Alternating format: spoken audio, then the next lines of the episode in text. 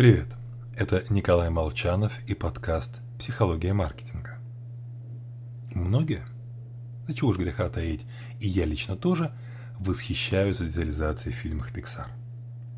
Там прорисованы даже ворсинки на футболке. Качественного изображения требует и игровая индустрия, разгоняя рынок видеокарт. Однако все мы видели карикатуры. Несколько черных линий на белом фоне – рождают полноценный сюжет, который вдобавок способен вызвать сильные эмоции. Вспоминаем Шарли и Хедбо с их знаменитыми, пусть и цветными карикатурами. В общем, распознавать всякие тонкие текстуры наше восприятие способно. Только обычно это несущественно. Скорее наоборот, стоит гордиться фактом, что нашему мозгу нужно всего несколько черточек, чтобы понять, о чем идет речь. Например, можете погуглить или посмотреть у меня в канале, телеграм-канале изображение спящей кошки Этнива.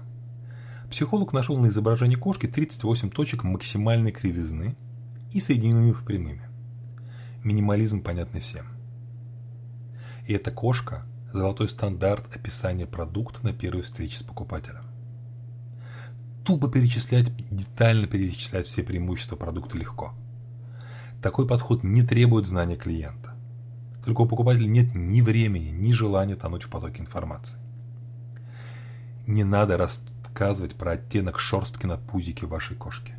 Предложение ценности должно быть максимально простым и захватывающим. Важно знать характеристики, по которым ваш продукт схож с остальными товарами, и молчать о них. Говорите о точках максимальной кривизны, о том, что важно покупателю и чем вы отличаетесь от конкурентов.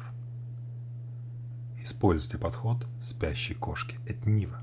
С вами был Николай Молчанов.